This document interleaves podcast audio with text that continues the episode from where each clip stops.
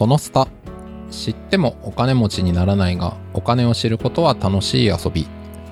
投資金融経済を楽しみながら考えるポッドキャストです、えー語るのは私行動会社エンドーボーシャン代表でお金にまつわる人間心理に興味があるまさきと金融業界で10年以上働いた後、今はスタートアップファイナンスの支援をしたり、えー経済メディアで寄稿したりしてる、えー、しげです。はい。この2人でお届けしてまいります。よろしくお願いしますよろしくお願いします。ではですね、前回で、えっ、と、この金利を、えーまあアメリカの話ですけど、アメリカで中央銀行が上げることの影響で、まあ外国為替とか株価にも影響があるよっていうお話があったんですけど、まあそれに、で、今回外国為替っていうテーマで話したいんですが、まああのね、これを聞いてくださってる皆さんも僕も多分この1、2ヶ月ぐらいの急激なえっと、ドルと円のレートが円安方向に触れてるっていうので、結構少なからずびっくりした人って多いと思うんですね。で、まあなんか、それこそ、え、そんなに円安に急激になったら、なんでしょう、自分の生活とかの影響とか大丈夫なのかなみたいに思っちゃう人も多いのかなと思うんですけど、まあなんかそういうあたりで言うと、この、さっきの金利と為替の関係とかってどんな感じになってるんでしょうか？実はですね、あの、この金利と為替はめちゃくちゃ密接に関係をしてますし、ほいほい。今、あの、まあ、ドル円ですね、130円前後だと思うんですけども、うん。これは、あの、まあ、いろんな要因はあるんですけども、金利が最も大きな一つっていうのは間違いないですね。へえ。はいで、どういうことかと申し上げますと、うん。あの、まあ、金利って一言にですね、言うと、まあ、簡単なんですけども、うん。国単位で見たときに、アメリカの金利と日本の金利と、例えばシンガポールの金利は当然、まあ、違うわけですよね。うん。うん。うん。ではい。で、グローバルで投資をしているような機関投資家とかは、いわゆるその、金利が高い国の方が運用利回りは上がるので、お金のポートフォリオのバランスを考えるとしたら、金利が高い国の方が国債買おうとしたらいいですねっていうのが、まず一つ挙げられますと。で、いわゆる今ですね、日本とアメリカの状況を踏まえると、日本、アメリカというのは物価が上昇している状況にあります。でそれは、なんとかね、前回、前々回でもお伝えしますけども、まあ、資源高と、まあ、需要が増えてる中で金利が上がってる。あ、えっ、と、物価が上がってる。それに対して、FRB、アメリカの中央銀行の制度は、金利を上げようという方向に舵を切ってる。なので、アメリカの、えー国債価格ですねの、まあ、国債、まあ、厳密には国債が下落するんですけど、金利は上がってる。日本は、えー言って、ちょっとまだそこまで景気も良くないので、金利を上げないでおこうという、まあ、スタンスですね。となると、世界的に見るとですね、あ、アメリカの方が金利も利上げもするし、金利がいいから、アメリカの国債買った方がいいよねと。じゃあどうするかというと、ドルを買うわけですね。で、円は売られるわけですね。日本の国債を持ってる投資家からすると、まあ、世界のポートフォリオを見る中で金利が上がってる、今後上がるであろうと期待されるアメリカに資産をシフトさせる。それを言ってみれば、えードル買い円売りが発生するという、まあそういった状況なので、ドルが買われて円が安くなる。まあ、このようにですね、金利っていうことが為替に大きく影響しているという、まあそういうふうになります。うーん、なるほど。まあ、さっきのその機関、例えば機関投資家の話で言うと、過去このポッドキャストのあの ESG の回の時とかに、まあ、はい機関投資家っていうその、すごい大きい何十兆円単位のお金を動かしてるような、はいまあ、そういう投資家の人たち、まあ、人たちというか、まあ、そういうところの意思決定からすると、まあ、要するに、その預かってるお金を増やすっていうことが、その機関投資家にとっては、まあ、重要な仕事だから、はい。で、それを増やすと言っても、なんか当然リスク分散しながら増やしていくっていうことをするわけですよね。はい。で、そうなった時に、あの、全部が全部別にどっかの国の株を買えとかいう話ではなくて、バランスを見て、はい。例えばその国債ですよね。国債とかもある程度買おうみたいなのになった時に、じゃあどこの国の国債買うと、えー何年後かに一番増えてるんだっけっつったら、それは金利が高い国の国債に決まってるじゃないかと。はい。で、もし、世界中のお金が円とドルしかないと仮定したときに、どっち買いますかって言ったら、それは今ドルでしょっていう話ですよね。そうですね。まあ、そういう仕組みに、えーなってますね。はい。ああ、なるほど。まあ、例えばその一つ、その金利差っていうのが、為替にかなり影響してくるっていうのは今分かったんですけど、なんか他にも影響するものってあったりしますかね？あ、そうですね。あの、まあ、大きく分けると金利差が大きいんですけど、その次に大きい、まあ、その次っていうか、まあ、順番はないんですけども、うんうんうん。えー、分かりやすいのは金利ですね。うんうんあとは期待もそうです。で、その次にやっぱり大きいのが、あの、貿易ですね。貿易。ほうほう。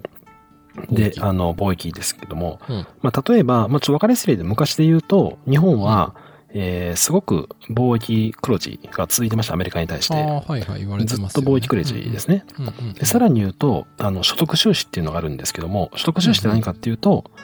えー日本が持ってる、あの、海外資産から得られる、まあ、配当とか金利収入ですね。まあ、だから金融収益ですね。っていうのもあって、で、その、うんまあ、所得収支と、まあ、貿易収支を合わせたものが経常収支なんですね。で、日本は、あの、経常収支黒字が長らく続いてるんですけども、まあ、以前は、貿易収支、貿易サービス収支で、物の売り買いを通じた、あの、収支がプラスで、えー経常収支だったんですけども、ある一時からですね、貿易赤字になりました。輸入の方が増えて赤字になってるんですけども、所得収支の方がですね、まだ大きより大きくなってる状態になってるので、経常収支はトータルでプラスですと。うんで、経常収支がプラスっていうことはどういうことか、まあ、わかりやすく貿易収支でもいいんですけども、いわゆる物、例えば貿易収支に特化して日米考えます。貿易収支がプラスっていうことは、日本はアメリカに対してより多くのものを売って、より、えー多くのものを売って、アメリカからも物を買ってるんですけども、トータルで見たら、売ってるものの方が買ってるものよりも多いですと。輸出の方が輸入よりも多いですっていうのが、貿易黒字の状態ですね。はい。で、これ貿易黒字になるとどういうことかっていうと、日本で言うと、車をアメリカに売りました。ドル円獲得します。あ、ドルを獲得します。えー輸入するっていうのはアメリカの例えば食品とかですね、いろんなものを輸入して、で、ドルでお金を払うんですけども、貿易黒字だとトータルで言えば、あのードルの方が多いっていう、まあ状況なんですね。なんで、うんうんうんたくさんドルを持ってる。うんうんうんまあ、中国の次に日本は多いんですけど、ドルをたくさん持ってる状態になってますと。でも日本っていうのは、あのま、国として、まあ、主に企業ですけど、ま、ドルを持ってても、ま、しょうがない状態ですよね。なんで、一部ですね、あのま、ドルを、あドルをたくさん持ってるっていう、ま、状況になってくるので、これを、ま、売ったりとか、もしくはドルのまま持ったりするっていう状況が、いわゆる為替に、ま、影響してくるっていうふうになりますね。あ、だから日本は企業とか相対で見たときには、えっと、ドルが増えていくような状態に基本的には日本っていう国はずっと続いてて、はい。そうですね。ってくると、えっと、為替は？となってくる、例えば、そうですね。例えばさっきの例で言うと、ちょっと貿易が一番わかりやすいんで、貿易の例でします。うん貿易黒字だと、日本はたくさんドルを持ってる状態ですよね。ですね。で、それを円に変える必要がありますよね。単純化しますけど。まあまあ。すると、いわゆる、ドル売り円買いをやりますわけですね。ドルで持っててもしょうがないんで。うんとなると、円高圧力かかるという状況です。うん。はいはい。だから日本にとっては、貿易黒字、もしくは経常収支黒字がなればなるほど、うんいわゆる円高ドル安っていう圧力かかるっていうのが、あの、構造として存在します。うーん、なるほど。はい。はあはあ、あ圧力っていうのはさ、ど、どっからかかってくあるんですか？えっ、と、それは、あの、簡単に言うとですね、日本がですね、あの、うん圧力といいますか、その日本が、まあ、まさきさんが例えば個人でですね、はいはい。えーアメリカと取引をしてるとして、はいはい。ドルばっかり持ってる。じゃあ、例えばもはいう極論して全部ドルではいはい。売り買いしてるとしたときに、売り上げ全部ドルじゃないですか。そうですね。でも、まさきさん普段の生活円ですよね。うん。なので、ドルだけ持ってても使えないので、うんうん。ドルを売って円を買う必要があるという。はいはい、そうですね。すると、貿易黒字が増えれば増えるほど、ドル売り円買いが強まって、ああ、その円高になるという仕組みですね。あーと、なるほど。っていうことは、うん、基本的に日本の流れは全体からすると円高方向に行くのか。あ、まあまあ、ごめんなさい。もちろんいろんな理由があるんで、このあくまで貿易とかの観点で行くと円高に行きがちってことですか、ね、そうですね。あの、いわゆる貿易黒字とか経常収支黒字があれば、あの、円高になる傾向があるんですけども、うんうん日本にとっては、円安の方が望ましいっていう議論を、多分ニュースとかで聞いたことあるかもしれない。特に10年前とか20年前とかって。なんかそういうイメージないですかね？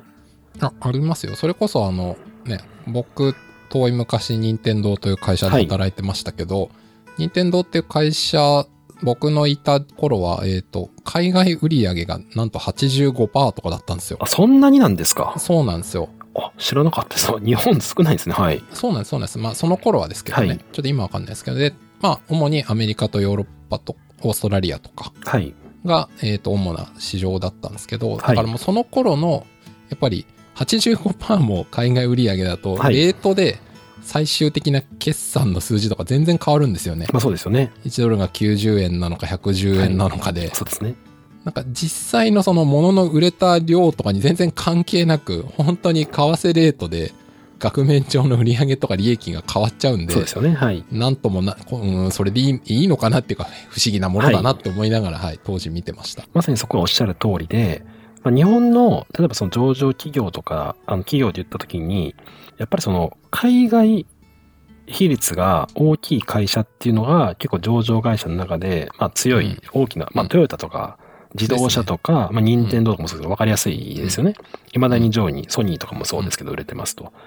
で、彼ら彼女ら、まあその企業にとっては、あの、海外で物を売ってドルでお金が入るわけなので、うん。ドル、円安っていうのは逆に言うとドル高のことなので、たくさんですね、まあ、1ドル、例えば入ったと、1ドル獲得したときに1ドル100円と1ドル130円、どっちがいいんですかっていうと、1ドル130円の方が円で見るとたくさん価値がありますよねと。うん。なので、円安の方が、その、いわゆる海外輸出の比率が多い企業にとっては、プラスであると。うんなので、円安の方が望ましい。うんた、だ、まあ、そこがうまくできてて、うんドルを稼げば稼ぐほど円を売る必要があるので、円高圧力がかかってくるっていう中で、さっきの。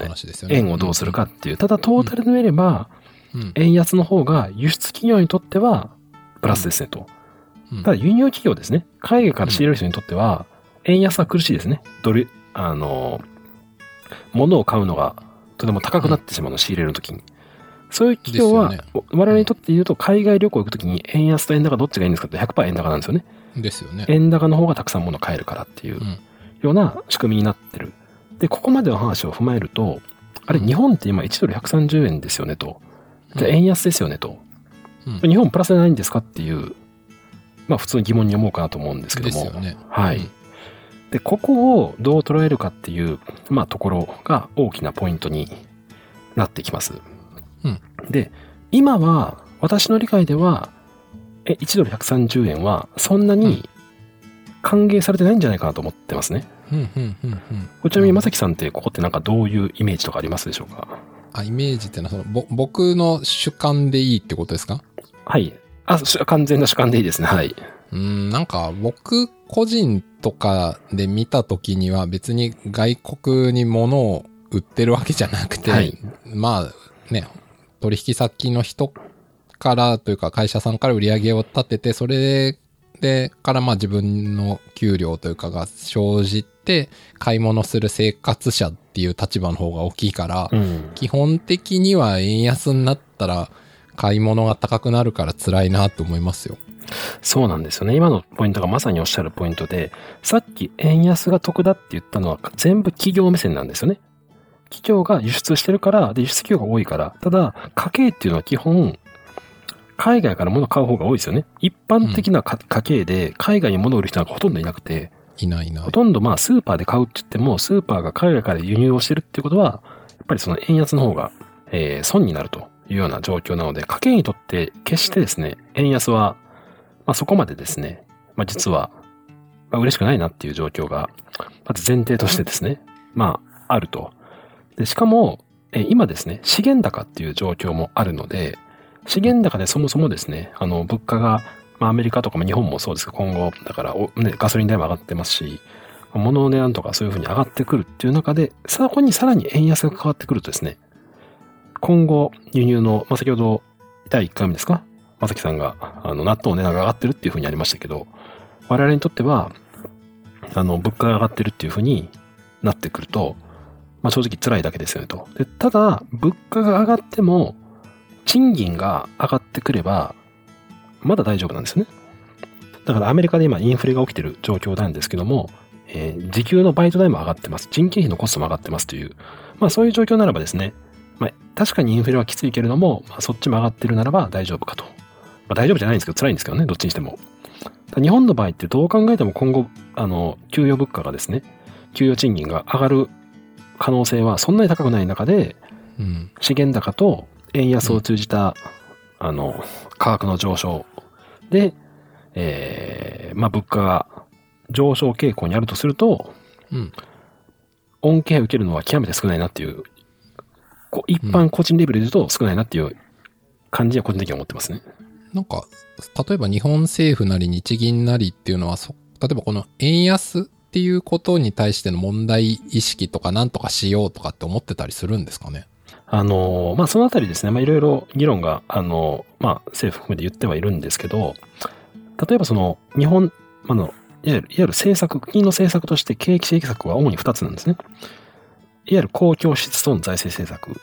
2つ目は、金利の上げ下げの金融政策。で、実は、3つ目に為替政策っていうのがあって、為替介入をするっていうことがあるんですね。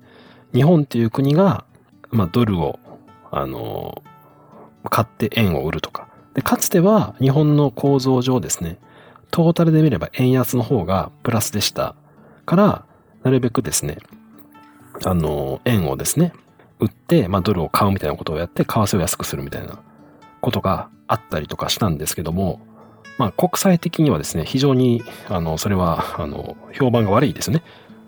別の逆にとあの別の国にとってはまあ逆ですからね、その輸出する国にとっては。なのであんまりそれはあの国、国際的にもそんなに奨励されるもんじゃ、まあ、ないので、まあ、そこまでやっぱ積極的にですね、為替介入を国がするっていうのは、結構厳しいことに、えなります。で、まあ、あの、とはいえですね、えー、昔ですね、あの、固定相場、為替が固定相場制から変動、為替相場制に変わった時に、昔って1ドル360円固定でしたよね。ああ、あの、1972年までとかはね。そうですね。えー、ずっとそうでした、ね。300。今もめちゃめちゃ高い、あの、めちゃめちゃ、ね、あの、え、円安でしたね。1ドル300。めちゃめちゃ円安、円安ドル高。それに対して、アメリカがですね、やっぱりすごく文句言ってきまして、うんうん、まあ、変わった上に、確か1985年ですけど、プラザ合意っていうのがありまして、そうですね。うん、これ、まあ、ニューヨークのなんかプラザホテルっていうところで合意をして、うん、あの、もう少し円高にしようという、うん。うん、まあ、これは結局、当時、日本の自動車がアメリカ市場を席巻してですね、うんうん。あの、すごい日本が儲かってて、その、平等じゃないみたいな中で、まあ、いろんな圧力あって、円高に触れた。で、この結果、いわゆる円高不況っていうのが1985年に、まあ、起こりまして、円高になって輸出企業儲かんなくなった。じゃあどうしたかって言って、実はそれがバブルの温床になったっていうふうに言われてはいますね。マネーがバブルに向かって。だから円高不況もプラザバブルも全部為替に影響してるっていうことなんですね。なるほどですね。はい。なるほど、なるほど。うんうんうん。なので話戻ると、確かに今1ドル130円っていう中で、これの大きな要因の一つは金利差が拡大してるっていう状況にあると。ありましたね。で、これはもうアメリカは金利上げる方向に行くし、日本はまだ上げる、今多分日本で金利上げると、うん、それ大貧縮だと思いますよ。その景気的にちょっと、ちょっと、なんていうか、基本、金利上げるってことは経済に冷や水を浴びせるっていう状況なので、あんまり良くないんですね。うんうん、景気には、うんうんはい。で、アメリカはもうインフレがひどい状態なので、ちょっと加熱を抑えようっていう点。あの、ちょちょっと消消化というかブレーキに入ってるってことですよね、アメリカは。ちょっとブレーキしましょうと。うんうん、ちょっと、あの、明らかにインフレ、確かにその資源高もあるんですけども、ちょっとやっぱり、景気も加熱しつつありますねと。ちょっと抑えようかという状況なんですけども、日本はまだやっぱそこにはまだ行ってないっていう中で、やっぱ金利差が開くと、どうしてもマネーはドルに向かう、米国債を買うっていうのが、大きな分かりやすいマネーの流れになりますね。だからあれですよね、金利を上げたら、あ、日本の場合ですよ。日本で金利を上げたら、経済活動のブレーキになるって言って、いや、それはやめてくれって、まあ日本国内的にはなるんだけど、はい、でも、金利を上げないでいくと日米金利差が開いて円安が進むと、今度は消費者として、その輸入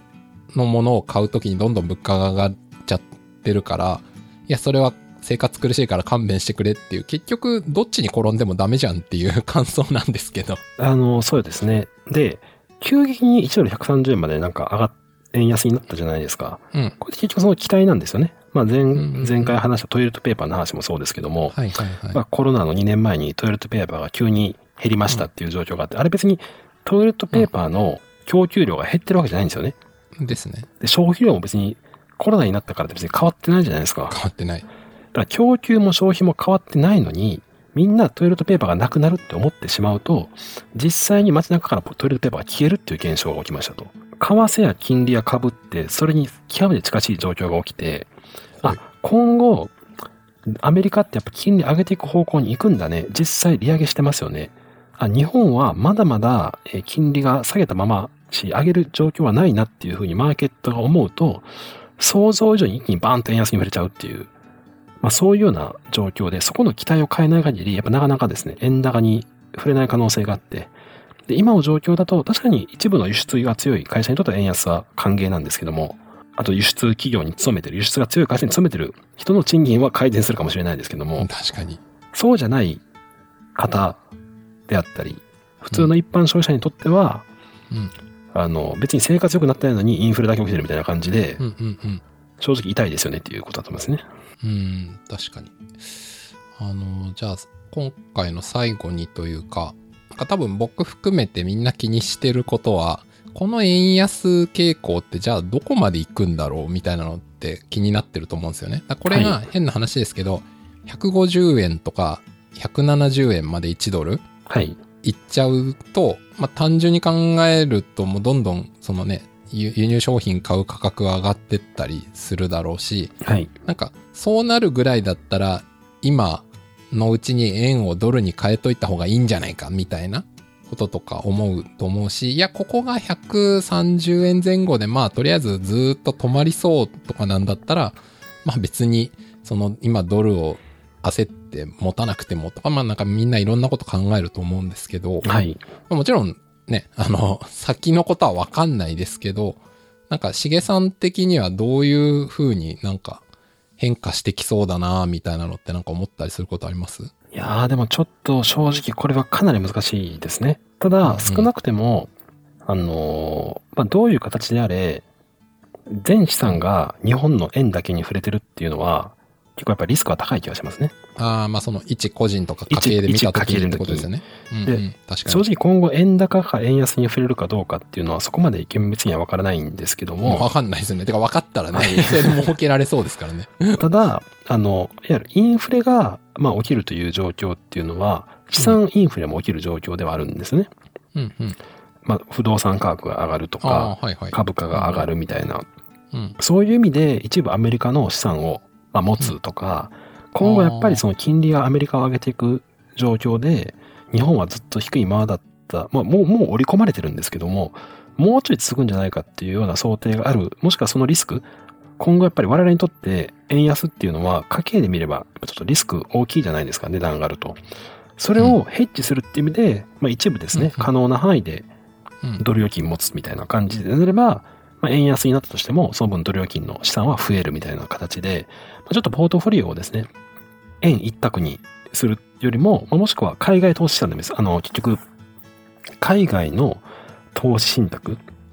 を持っとけば、円安に触れれば資産上がってるってことになるので、増えてるってことになりますので、